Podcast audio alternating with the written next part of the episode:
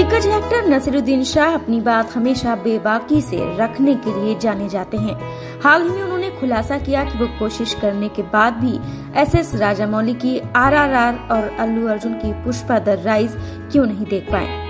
नसीरुद्दीन शाह ने कहा, मुझे पूरा यकीन है क्योंकि मुझे युवा पीढ़ी पर बहुत भरोसा है और मुझे लगता है कि मैं सोच भी नहीं सकता कि ऐसी फ़िल्में देखने से रोमांच के अलावा और क्या मिलता है। मैंने आरआरआर देखने की कोशिश की लेकिन नहीं देख सका। मैंने पुष्पा को भी देखने की कोशिश की लेकिन मैं वो भी नहीं देख सका।